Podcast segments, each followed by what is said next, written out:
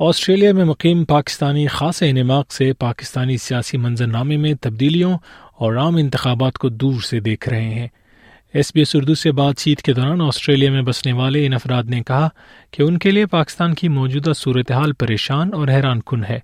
تاہم انہوں نے ایک بہتر مستقبل کی امید نہیں کھوئی ہے۔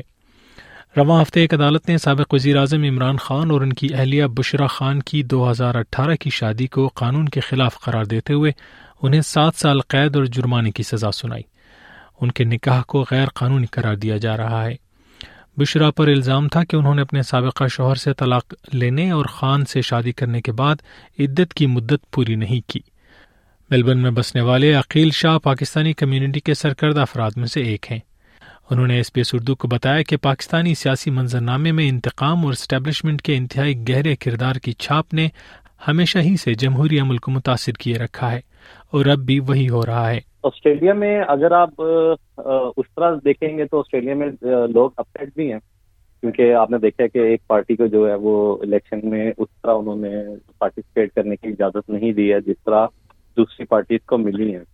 اور اس اس کا ریزن سب کو ہی پتا ہے کہ اس کا ریزن یہی ہے کہ نو مئی کے واقعات وغیرہ کچھ اس طرح کے واقعات ہوئے تھے تو ان پہ کیسز بنے۔ اور کیسز بنے تو کیسز کے ریئیکشن میں ان کی پارٹی کو وہ اجازت نہیں ملی. تھی اور ان کو جو ایک سمبل ہوتا ہے الیکشن کا، جو بیٹ تھا، وہ اس سے نہیں ملا کہ انہوں نے اپنی پارٹی میں جو الیکشن کرانے تھے انٹرا پارٹی الیکشن جسے کہتے ہیں، وہ نہیں کروا سکے. تو لوگ لیکن اپسٹ ہیں کہ ہماری ساری چیزوں کو بھول کے ہمیں اجازت دی جاتی. سابق cricket super star Imran Khan نے وزیر اعظم بننے سے سات ماہ قبل جنوری دو ہزار اٹھارہ میں ایک خفیہ تقریب میں اپنی شادی کے نکاح نامے پر دستخط کیے تھے۔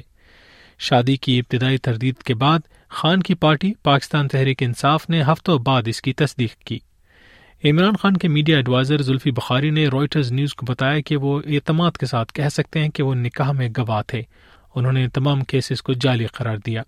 ہفتے کے روز عدالت کا یہ فیصلہ عمران خان کے خلاف اس ہفتے تیسرا فیصلہ تھا۔ جو جمعرات کو ہونے والے قومی انتخابات سے چند روز قبل سامنے آیا ہے اور یوں انہیں الیکشن لڑنے سے ایک مرتبہ پھر روک دیا گیا ہے۔ آسٹریلیا میں مقیم عقیل شاہ کے بقول فوری طور پر اس بات کے امکانات انتہائی کم ہیں کہ پاکستان میں سیاسی جماعتیں ایک دوسرے کے خلاف استعمال ہونے کے بجائے ایک تدریجی عمل کے ذریعے جمہوریت کو مستحکم کریں۔ کوئی بھی پرائم منسٹر اگر یہ ہمت کرنے کی کوشش بھی کرتا ہے کہ اسٹیبلشمنٹ کا رول ہے وہ ختم ہو جائے، یا اگر ہم آرمی کو فنڈس دیتے ہیں پاکستان کے خزانے سے تو اس کا آڈٹ کیا جائے، اگر یہ بھی کوئی اسٹیپ لے لے گا تو وہ ڈسکوالیفائی ہو جائے گا اپنی پوزیشن سے اور اس کی اور اس کی فیملی کے اوپر کیسز بنائے جائیں گے، ان کو ذلیل اور رسوا کیا جائے گا۔ تو یہ رول تبھی ختم ہو سکتا ہے جب کرپٹ اسٹیبلشمنٹ uh, کے لوگوں کو اپنا آپ uh, سزائیں دیں، جو انہوں نے غلط غلط حرکتیں کی ہیں، ان کو پکڑیں۔ اور اگر وہ کوئی بھی پرائم منسٹر مجھے نہیں لگتا کہ کوئی بھی پرائم منسٹر آنے والے وقتوں میں بھی ایسی کوئی چیز کر سکتا ہے کیونکہ وہ ہونے ہی نہیں دیتے ہیں۔ آسٹریلیا میں شعبہ تعلیم سے وابستہ فرح کیانی کے بقول پاکستان میں نوجوان ووٹرز کی ایک بہت بڑی تعداد ایک بہتر اور جمہوری مستقبل کے لیے ایک امید ہے۔ اب میں سمجھتی ہوں کہ آج کل سوشل میڈیا کا دور ہے اور ہر شخص کے پاس انفارمیشن ہے لیکن میرا یہ بھی ماننا ہے کہ سوشل میڈیا سے کوئی اتنی اوتھینٹک جو نیوز ہوتی ہیں یا آپ اس طریقے سے نہیں لے سکتے جتنا پروپیگینڈا بہت ہوتا ہے۔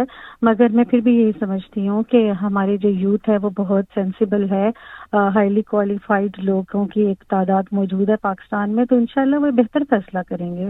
جی، جمعرات اٹھارہ فروری کے انتخابات پاکستان میں قومی اسمبلی کے لیے ہونے والے مجموعی طور پر سولہویں انتخابات ہیں۔ محتاط اندازوں کے مطابق لگ بھگ ایک سو اٹھائیس ملین افراد انتخابات میں حق رائے دہی کا استعمال کریں گے۔ مجموعی طور پر قومی اسمبلی کی تین سو چھتیس اور صوبائی اسمبلیوں کی سات سو انچاس نشستوں کے لیے اٹھارہ ہزار سے زائد امیدوار میدان میں ہیں۔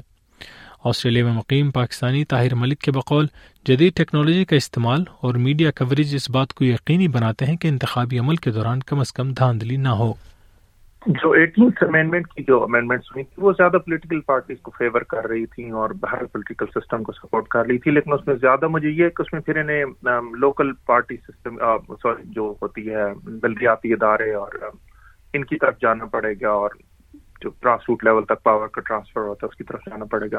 اور موجودہ پولیٹیکل پارٹی ہم ہر ایک مافیا کی طرف پہ کام کریں، وہ یہ نہیں چاہیں گے کہ ہم یہ پاور جو ہے لوکل نمائندوں کو دیں۔ مجھے ایٹینتھ امینڈمنٹ میں کوئی پیش ہوتی نظر نہیں آ رہی۔ اکہتر سالہ عمران خان کو حالیہ دنوں میں ریاستی راز افشا کرنے پر دس سال اور ان کی اہلیہ کے ساتھ غیر قانونی طور پر سرکاری تحائف فروخت کرنے کے جرم میں چودہ سال کی قید سنائی گئی ہے۔ ان کے نمائندوں کا کہنا ہے کہ وہ تینوں مقدمات میں اپیلیں دائر کریں گے۔ عمران خان راولپنڈی شہر کی جیل میں ہے جبکہ ان کی اہلیہ اسلام آباد کے قریب واقع ان کی نجی حویلی میں اپنی سزا کاٹیں گی۔ انہیں پہلے ہی عوامی عہدہ رکھنے کے لیے دس سال کے لیے نااہلی کا سامنا ہے۔ جن سے ان کی شادی کو تقریباً تیس سال ہو چکے ہیں، ان کے خلاف مجرمانہ شکایت لے کر آئے۔ خان عمران خان نے اکثر بشرا کو اپنا روحانی پیشوا کہا ہے۔ وہ تصوف سے اپنی عقیدت کے لیے مشہور ہے جو اسلام کی ایک صوفیانہ شکل ہے۔ عمران خان کی گرفتاری نے پاکستان بھر میں پرتشدد مظاہروں کو جنم دیا تھا۔ عمران خان کی دو گزشتہ شادیاں، برطانوی سرمایہ دار جیمز گولڈ اسمتھ کی بیٹی جمائمہ گولڈ اسمتھ سے اور ٹیلی ویژن صحافی ریحام نیئر خان سے طلاق پر ختم ہوئی سال دو ہزار بائیس میں پارلیمنٹ میں عدم اعتماد کے ووٹ میں اقتدار سے ہٹائے جانے کے بعد سے خان درجنوں مقدمات لڑ رہے ہیں۔ ان کا کہنا ہے کہ ان کی برطرفی کو طاقتور فوج کی حمایت حاصل تھی، جس کے ساتھ وہ عہدے پر رہتے ہوئے باہر ہو گئے تھے۔